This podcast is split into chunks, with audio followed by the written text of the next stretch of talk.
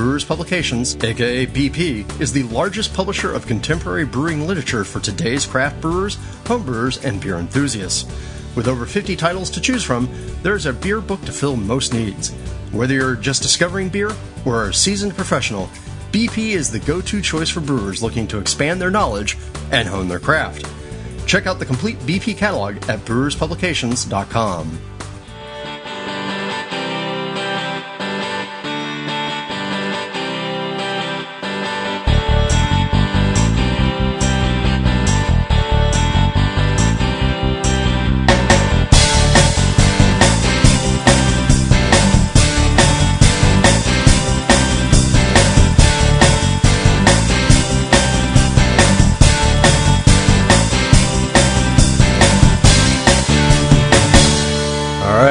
everybody. Welcome again to another episode of the Brew Files.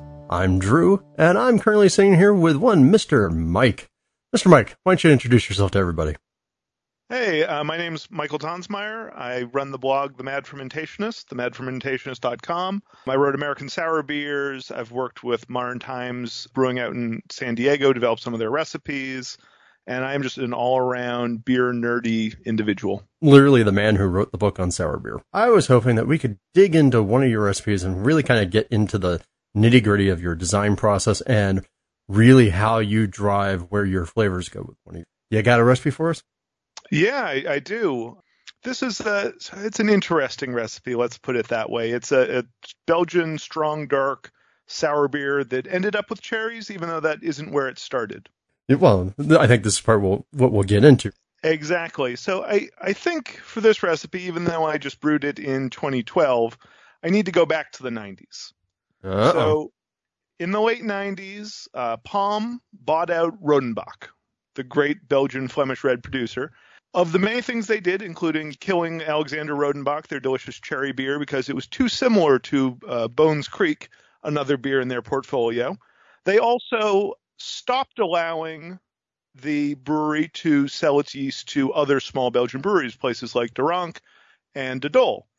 And this was a, a big issue for these small breweries who didn't have labs, didn't maintain their own cultures, but relied on that lactic acid bacteria, Saccharomyces, Brettanomyces blend that Rodenbach had as their house culture to get their own beers going. And different breweries took different tacks after that. Um, in the case of De Dolle, for a while they just tried to repitch that same culture they had.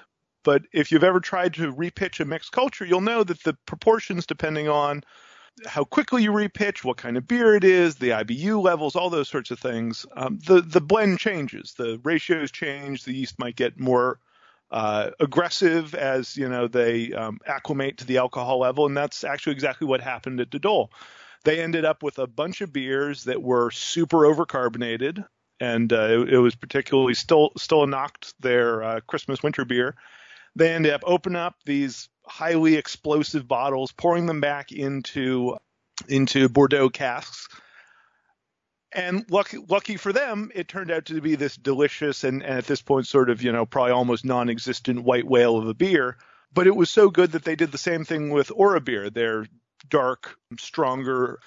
Uh, I'm sorry, actually a little bit weaker than that. I think the sort of the bottled versions maybe eight percent. Um, they decide, hey, toss it into some barrels, see what happens. Um, Peter Bouckaert from Roden, uh, from previously Rodenbach and now New Belgium helped them out by isolating some of the Brettanomyces that was in uh, those older beers. They now pitch that into there, and what is an eight or nine percent beer um, when it's just sort of bottled without Brett, uh, clean, turns into like an 11, 12, 13 percent beer, depending on the vintage when it's barrel aged with Brett. A lot drier. One of my favorite beers of all time. It is it's not particularly consistent. Some years it is, you know, loads of dark fruit. Sometimes you get a little blue cheese, funky stink to it. Um, you get some barrel. You get all kinds of interesting, unique flavors, and and like a lot of really big, strong beers that have Brett and barrel aging and all that. It it really is a smooth, easy drinking, almost port-like kind of experience. Yeah, you know, I was going to say I love De Dolle, but one of the things I would never say about them is that they're consistent. But that's kind of the fun. Exactly, and, and particularly to me as a home brewer, that's a great thing to um, embrace. That you know your beers don't have to be exactly the same. You're not trying to meet you know consumer demand. You can explain to people, you know, why this beer tastes a little different than that one. I, I think it's the same reason brew pubs don't have the same quality control threshold that maybe a brewery that is sending out to supermarkets maybe needs. But so the the general concept for this beer was to do something similar, and this is actually a recipe I originally wrote for Modern Times when I was out there three years ago. I wrote a bunch of recipes for sour beers that we were going to brew, barrel age, but as I, I don't know uh, if any of the listeners out there have ever tried to scale up a recipe with a with a brand new brewery, sometimes targets go a little bit off. And in our case, what happened was they brewed the the Flemish red recipe that I'd written, and they must have just gotten you know again better extraction on a commercial level, more color came out of it, and that actually ended up being the sour brown that we brewed which is called, and now it's slipping slipping from my grasp, um, Empty Hats. So that was Empty Hats. And then we had another beer that was going to be bigger, darker, some candy syrup. And what they ended up doing was taking the candy syrup out of that, lightening it up a little bit, and that became the Flemish Red, uh, which is called, I want to say Neverwhere, but it's not Neverwhere. It is, who knows? I, I can't keep track of all these names. well, I was going to say Modern Times has uh, quite a raft of beers. Yeah, exactly. This beer actually never got brewed on the on the commercial level, but I decided, hey, I went to the effort of writing this recipe, I might as well brew it myself. What I really wanted to do was use the Brett strains from Oerbier Special Reserva, which I love so much, and you know, so much of the character of sour beers is the microbes themselves. It's a again, it's a big 12, 13 percent beer. I wasn't sure, you know, I, again, you know, I got a bottle that was probably you know six months or a year old. I assume there's probably some Brett in there, but I thought maybe just swirling up the dregs from the bottom and tossing those in along with um, some brewer's yeast might not get get going. You know, the cell count might be low enough that it's just going to be out competed, might not end up doing anything. So I got a bottle and I sent it off to Nick at the Yeast Bay, and he offered to try to culture it up for me. And he pulled a couple of things out of it, sent you know, propped them up, sent me some samples. And I decided to use those along with actually my, my original plan was to use the um, Wyeast Belgian wheat strain, which is uh, supposed to be of De Dolle origin. I don't know if that's true or not, but I managed to knock over a five liter starter of it and break it. So I I used uh, T58, I believe, just sort of the standard. Yep, T58, just sort of the standard dried Belgian option. Um, and honestly, when you're aging a beer that long and you're adding microbes to it, I don't think that the primary yeast strain is sort of an essential part of that. But taking a step back to the uh, grain bill and all that, um, this is one where I, I, couldn't get, and I didn't, I didn't feel like uh, trying to bother De Dolle and, and get, you know, their their magic out. But I wanted to go for something that had a real sort of packed with malt flavor. So uh, pale malt base rather than something like Pilsner for 63%.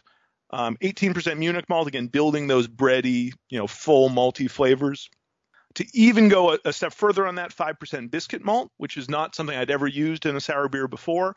But again, trying to, you know, amp up that maltiness without you know sending it off in necessarily a strongly um, you know dark fruit direction or something like that. Um, I use Crystal 60, American Crystal 60. I find that to be one of the most sort of um, like caramelly ones, rather than having a really um, a distinct flavor of again you know raisins or plums or anything like that, like some of the Caramunics do and some of the darker crystal malts. For color, a little Carafa Special 3. I'm not looking for chocolate or roast or anything just looking for a little bit darker color and and with that some dark uh, candy syrup. Again, that's where I'm getting some of those more caramel and a little bit of the uh, the dark fruit from. We're talking a little bit about the grain, but uh, what are the specifications on the recipe in terms of the numbers, roughly to start with? Sure. Um, it started at 1070, uh, so mm-hmm. big, but again, when you're doing a sour beer, it's going to dry out, and so you're going to end up at probably 8% alcohol rather than that sort of rule of thumb of you know 1070 is going to make about a seven percent beer, 1060 is going to make six percent. Um, it might even be could end up a little bit higher than that if you get great attenuation.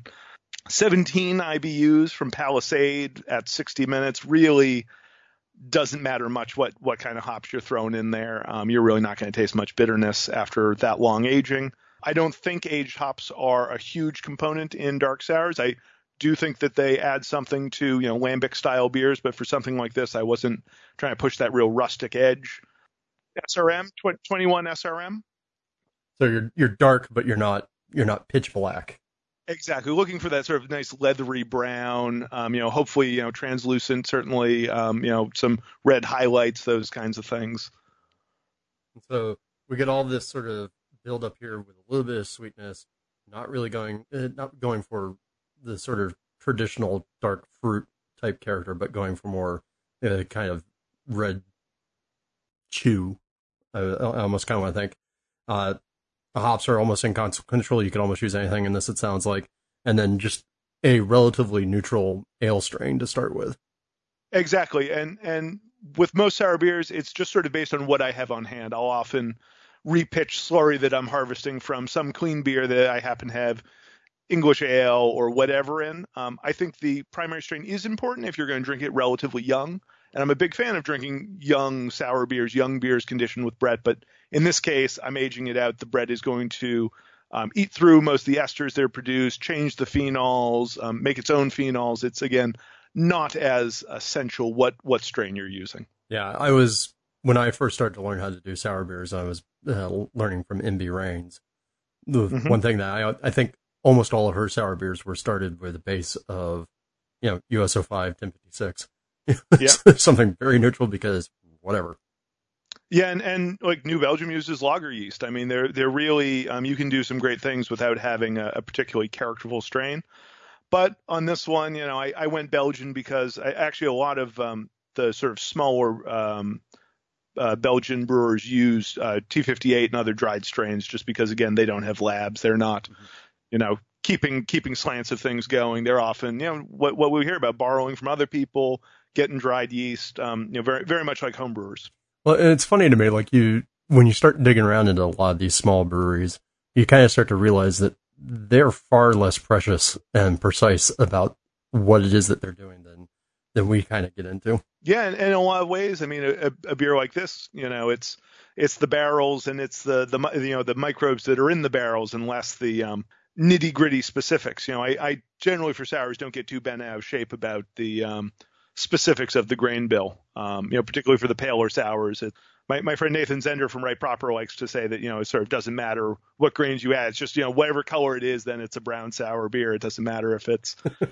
you know, I, I'm not sure I would go quite that far, but there is some truth to that. I wouldn't get bent out of shape about is it 10% wheat or 20% wheat? After three years and all those microbes, no one can taste the difference. Right. I was, I was going to say, I mean, at some point in time, the beer becomes more about the expression of the bugs than it is about the expression of the other ingredients. Exactly. And, and that actually turned out to sort of be the problem on this one is that whatever those microbes were that Nick was able to pull out of that bottle – were not the microbes that were responsible for the flavor. They really just sort of, I gave them like six months or eight months and they just didn't do anything. There really, there was a little bit of a pellicle that formed, but there wasn't much funk. There wasn't much uh, interest going on. It really just sort of sat there. And that's not what you want when you uh, you're you're making a sour beer. You want to see activity, you want to see life, you want to see the gravity dropping. You want to see flavors being produced. This this wasn't sour sour. It was just supposed to be a little funky, maybe a little tart. But I ended up just tossing in as as I got more uh, bottles of Dodol Oerbier Special Reserva. I would toss those dregs in as I drank them, and eventually I kind of got bored of it and it just sort of sat there for a long time. So I brewed this uh, back uh, November 2013 and I ended up adding sour cherry juice like six months ago or something like that. It really, oh, no, a year ago, let's say. like two years later. I want to touch on one thing though, real quick, because. Sure. Yeah, you, you just very casually are like, oh, you know, as as one does when one has all these bottles of De Dolle uh, uh, Oerbier so how many bottles did you throw into this? I, probably two. Honestly, I, I, was just looking through my, my notes and it wasn't even something that I like, you know, had notes on like, oh, added one on this day, added one on that day. It was just sort of, it's one of my favorite beers. And it's one of those that anytime I see it, no matter where I am, no matter what it costs, I buy a bottle of it. And, and we all have those, I think. Mine's, uh, mine's Avec les Bons Voeux. Ooh, very nice. All right. Now, so we get six months down the line no real uh, no real activity that you that you're really digging on. You kind of lose it in the closet for a while or in your cellar, I guess. Exactly. It's, it's just sort of down there. And, and, honestly, I'm not in a hurry with most of my sours. You know, I, I think when I started brewing sours, I, I was you know, taking samples all the time and so excited. And now I dread the day that something's ready because it means I have to clean bottles, I have to prime it and I have to bottle Work, it work, and I have work, to go through this. Exactly. Um, I'm just as happy to let it sit there. All right. So you say about a year ago we add you added uh, sour cherry juice. Exactly. I had sour cherry concentrate from King Orchard uh, that sent me a bottle to play with, and That's some really good I- stuff.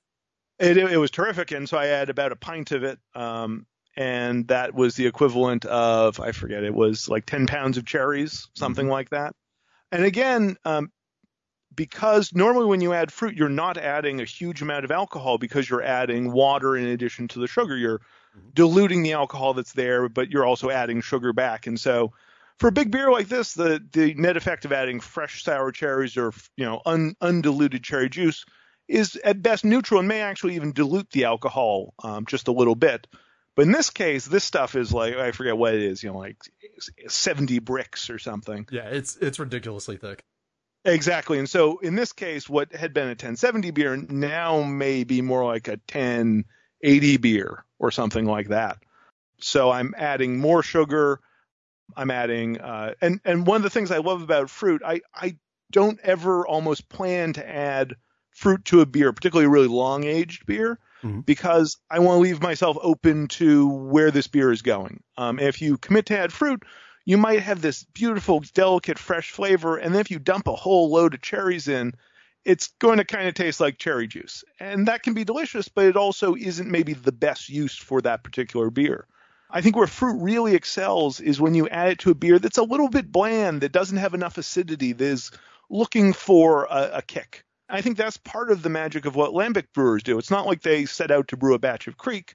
They brew a whole lot of base lambic, and they're choosing their favorite barrels to be in the, you know, unblended cuvee and the very good stuff to be blended into, um, you know, a, a gueuze, and then the stuff that, well, maybe it's a little bit, you know, lackluster. It's lacking a little of that aromatic finesse. It's lacking maybe a signature flavor. Great, that's that's perfect for fruit. And then to me, dry hops are on the other end. Dry hops are what I use if it's a little bit bland and too sour.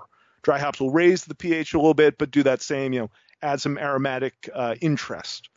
And so in this case, it needed it needed some acidity, it needed some flavor, it needed some punch. And so fruit is going to add acids, it's going to add sugars that will feed the microbes that are at work. And uh, so I, I tossed that sour cherry concentrate in there. I gave it probably four or five more months just to make sure that, you know, again, this is an older, stronger beer. I just add a lot of sugar, make sure it has time to completely ferment out. And, you know, it tasted pretty good. And I was, I was finally, I had enough effort to bottle it. And that's sort of what I need. I, and that's sort of what keeps me honest. If, if a beer doesn't taste good, I'm not going to put in that, you know, two hours of effort to, to bottle it. And so it's sort of a natural waiting mechanism where, hey, it tastes good now. It dried back out again to about the gravity it was when I add the uh, the fruit. Hey, perfect. Add some priming sugar back in September. Bottled it. A little fresh yeast, a little champagne yeast to make sure it conditioned. It it, it finally worked out after uh, about three years. So in other words, this is not a uh, quick turnaround kettle sour product. No, it isn't. But this is also the sort of beer that if I had pitched the right microbes, quote unquote, right microbes initially, say I'd you know made a starter from those uh, Oerbier dregs and gotten something you know from maybe a fresher bottle or pitched some Roeselare from Wyeast along with it. You know some my my general tact is to add both um, commercial microbes and dregs just as a you know backup safety um, because dregs can be a little unpredictable, but they can also have a lot more interesting flavor than the the lab grown stuff. Well, I was gonna say it's it's like the lab stuff. You get your guarantee that you know what's coming with it, and then with the the dregs, you're kind of getting more of your your fill notes, your the other things, the little micro notes that you're not necessarily going to get from a monoculture. Exactly, and and you you're going to get some microbes there. Hopefully, maybe a little more acid and alcohol tolerant. And again, for a big beer like this, that that can be a real benefit. And that's to me like that's kind of the big message with sour beers is that you can't think of them in the same way you think about every other beer style. You can't put them on a really firm track. And just because I'm telling you what worked for me, you know, good good luck, you know, imitating exactly what I just described. It's more a thought process. It's more of a way to approach brewing that, you know, get a bunch of sour beers going and then let them speak to you, you know, taste them once every couple of months, take gravity readings, take pH readings, pay attention to the flavors, pay attention to, you know, where they're going. And, and again, don't just put that beer aside for a year and expect it to be good. start tasting it at least by six months. If you're not tasting progress, if you're not seeing changes, um, it's time to audible. It's time to pitch something different. It's time to, you know, begin formulating a plan um, rather than just sitting and waiting and hoping that it, it improves. This is one of the few places I see that brewers start to have to behave more like vintners. Oh, definitely. In the world of winemaking, the world of cider making, the world of mead maker making, uh, you see that Uh, the vintners are basically paying attention to what's coming out, and they they're not done until it goes into the bottle.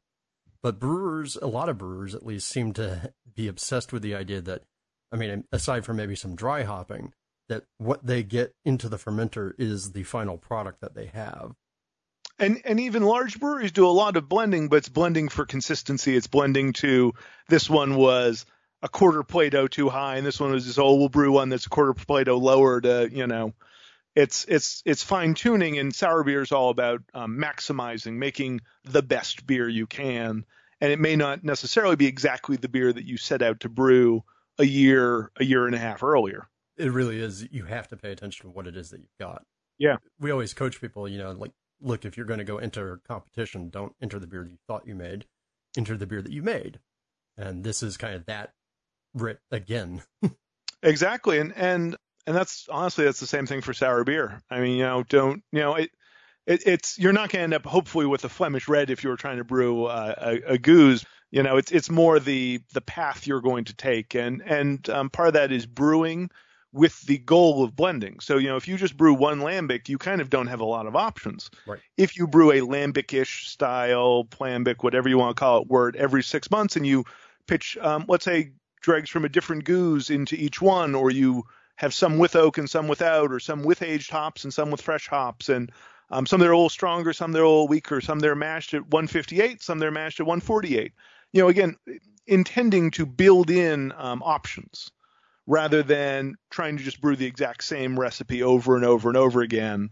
Um, and you can do that. It might it might work out well, but without having the barrels and the individual characters that a true spontaneous fermentation has, you may end up with a bunch of beers that oh maybe don't taste exactly the same, but taste kind of similar. Let's stop and think about it. V- uh, Vinny from Russian River, who you can you can argue is one of the best and most consistent sour beer brewers out there. I mean, what does he do? He has barrels on hand that are more acidic, less acidic, more funky, less funky, and all those beers that we end up having in those bottles are blends out of that. Exactly. And, and he always keeps those sour that those supremely sour beers around not because he's going to serve them to anybody, but because they can come in, they can goose up the character the, the beer that he's making. And now he's actually he he used to just save particularly sour batches. Now he actually produces a an acid beer mm-hmm. with solely the house culture.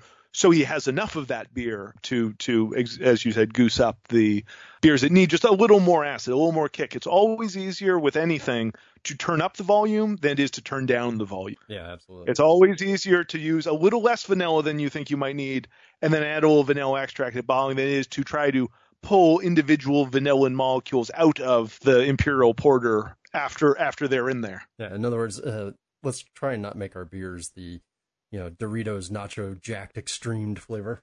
It it depends. I mean, that is that seems to be one of the big trends in beer right now. Is these beers that are over the top intensely flavored like chocolate or fruit or whatever mm-hmm. whatever have you and that's not my particular interest they can be fun to try at a tasting but i don't generally want five gallons of them to drink myself at home it's true all right well so now we talked that you use things like your fruits in order to kind of bump up your character when you feel like they're not sour enough mm-hmm. because i mean after all fruit tends to carry a lot of fresh acid flavor to it uh, we talked that you use hops to actually kind of sort of soften some of the sourness because of the pH raising effect. Exactly.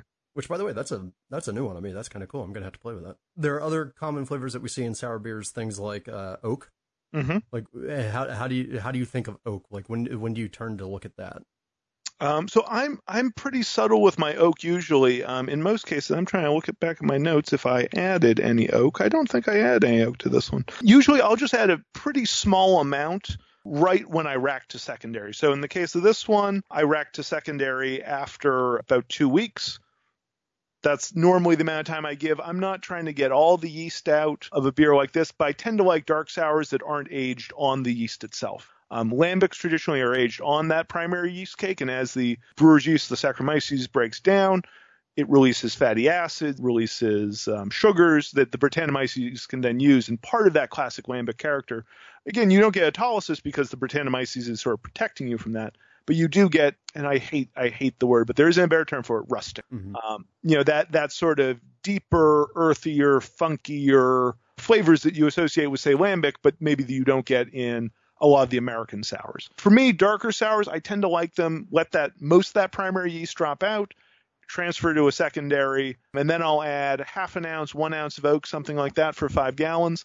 If I need more later on, I'll add it. For a long time, I would soak oak cubes in some sort of spirit or wine or whatever it is. Mm-hmm. And I realized that really the only reason I was doing that was to mimic barrel flavors. And the reason that a lot of breweries use barrels is that they can't legally add a, a bottle of wine or a bottle of bourbon to their beer as a home brewer, I'm not bound by that TTB regulation. And so if I want a little wine character, I'll add a little bit of wine or a little bit of port or a little bit of sherry or brandy or whatever it is directly to the beer.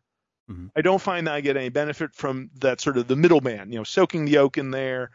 I think it's pretty much just soaking some of it up like a sponge. I don't think it's selectively taking some molecules over the other that isn't to say that it doesn't that that barrels don't have a little bit of an advantage. I think that angel share you you are concentrating flavor compounds in the wood a little bit more um, selectively because alcohol is going in, alcohol and water evaporate, and you're sort of getting a, a concentrate of bourbon in there. So you are getting maybe more bourbon flavor from a bourbon barrel without all of the alcohol that just adding straight bourbon does. Mm-hmm. But I don't think that oak cube soaked in bourbon for a week are doing the same thing. You know, they're submerged completely. You're not getting evaporation from the surface of the cube. There are rotary evaporators. I've always wanted to play with one of those. Um, and you know, you can set them to a particular temperature, evaporate out the ethanol, and concentrate those uh, volatiles. I, that I think that would be really fun. I know uh, some high-end cocktail bars are starting to play with those, but it involves having a vacuum pump and a water bath and very precise controls over a lot of things that as a lonely homebrew blogger I can't justify uh, for a experiment. Yeah, I always kind of look at some of these gadgets that are out there and go, I really want to play with those, and I go, I have no way to say to myself, yes, you should totally have that. Yeah, exactly. Even now that I can write it off, um, it still is not entirely worth it. But finding, you know, finding somebody, you know, lab surplus or whatever, it, it sounds like it, you know, it's um, something interesting, but it's also something you can't scale up again to a commercial level likely because there's no matter what you do, there's going to be some trace of that that alcohol in there. And as far as the TTB is concerned, you cannot add uh, alcoholic beverages to beer without uh, causing yourself all sorts of headaches. Yeah, and, and suddenly you become a whole other tax rate and everything else. Exactly, different different licensing and all that. But for oak, I, I tend to be pretty subtle. Keep it keep it light. Again, it's always easy to add more. You know, I don't think it's always necessary. So many sour beers are not oak forward they have a little bit of oak, um, you know, from third, fourth, fifth use barrels. And so again, it's it's to taste. Um, and making a beer that is particularly oaky that you want to blend in is one option, as is just adding a little extra oak after sort of the the time scale for your oak. You know, if, if it's cubes, you know, after three, three, six months, something like that, you've probably extracted all the oak flavor you're going to get. Okay, you can add more if it needs more. Yeah, and I've I've done the thing where I have oak cubes soaking in bourbon for I think I have some now that are like 13 years old. And I've used cubes and I've also just used the bourbon. But you also have to use very, very small amounts of that. Yeah, it's oak oak concentrate at that point more than bourbon. Yeah, exactly. Any other flavors that you find that people should pay attention to when they're looking at one of these sour beer projects? No, not really. I mean, it really, I, I, sort of that story I told at the beginning about Dole. I think it all comes down to developing your palate. That if all you ever do is drink your own sour beer, it's it's hard to grow as a sour beer blender. Drinking with other people who love sour beer, drinking really great sour beer. You know, there's sour beer starting to pop up in a lot of places. Is as as you mentioned the kettle sour quick thing that there's not a lot of depth, there's not a lot of complexity, and that that can be a great thing in some cases. Where mean, those are the beers I love loading in fruit or loading in dry hops. That you know, those are the stars, not the um, the fermentation. But if you really want to be able to brew and blend and pick the right beers, the more beers you drink, the more notes you take, the more you drink with people who uh, whose palates you appreciate. I think the better your your palate's going to become, the better you'll be able to sort of um, taste and see And honestly, one of the best things you can do is split batches. In this case, I just add the sour cherry juice to the whole thing. It wasn't great as is. But often, what I'll do, if a beer is pretty good, I'll bottle half of it as is, and I'll wreck the rest into a three gallon carboy onto the fruit or onto the dry hops or whatever it is. And then I can have those two beers right next to each other. And I can go, wow, this is so much better without that. Or wow, I wish I'd add that to all of it. And that's a little mental note for me. Next time I have a beer that tastes similar to this, okay, that's that's where I should go with the fruit. Or wow, don't you know? Trust that that Brett is going to come through in the bottle as it conditions. Trust that it's going to pop with carbonation. And again, it's you know I've I've been doing this for ten years now, and I I still cannot call myself a sour beer expert. I mean, I think anytime you label yourself as as having all the answers, you've stopped appreciating and searching and improving your beer and and your process and your palate and and your knowledge of all the options that are out there. And I, I really am so happy that so many breweries all over the country are starting to turn out great sour beers that you no longer have to look to just five or six people as the guys who know sour beer. There are hundreds of breweries and tens of thousands of home brewers of of all skill levels and all backgrounds who are creating interesting, delicious, uniquely them sour beers. Well, there you go. And and yeah, and I always say you have to find that one or two people that are like right in your area who seem to have that absolute magic touch. Yeah. And you'll know them because there's something uh, Rasputin-esque about them. Well, I think there's something to be said for specialization too. I mean, the, the more you focus on one thing, the better it's going to, the better you're going to get at it. Indeed. All right. Well, Mike, uh, before we uh, leave this recipe behind, uh, any other notes or comments of things that you think people should think about? No, I mean, just I I think about what fruit flavors go well with what beers. To me, I like Belgian Krieks, the you know pale beer with with cherry, but to me, the dark, the roast, the maltiness backs up, you know, stands up to a strong beer like uh, a strong flavor like cherries versus I think of you know uh, a lighter, brighter white wine grapes, apricot, peaches. Those are the sorts of flavors I love in pale sours. Again, try try different things, split batches, see what works for you. Try blending a little fruit juice into a beer to get a sense of the flavor. You know what's going to overwhelm what, what's going to blend with what. Ladies and gentlemen, you've had your immersive course in dark sour beers from an expert even though he doesn't want to call himself. Mike, thanks so much for taking your time on the show. Uh, I appreciate it, and we'll have you back, obviously, at some point if you're willing. Of course. This is this is a lot of fun. It's always great to talk shop. Thank you, everyone, for joining us on another episode of the Brew Files. We hope you enjoyed this peek into Mike's head. Remember, if you have show ideas, styles, brewers, techniques, ingredients, recipes, etc., you can drop us a line at podcast at experimentalbrew.com. You can reach us individually at denny at experimentalbrew.com or drew at experimentalbrew.com. You can find us on Twitter at expbrewing, on Reddit, on Facebook, on just about every homebrew forum out there. Well, and don't forget that you can support the podcast by leaving us a review in iTunes or your favorite podcast subscription service.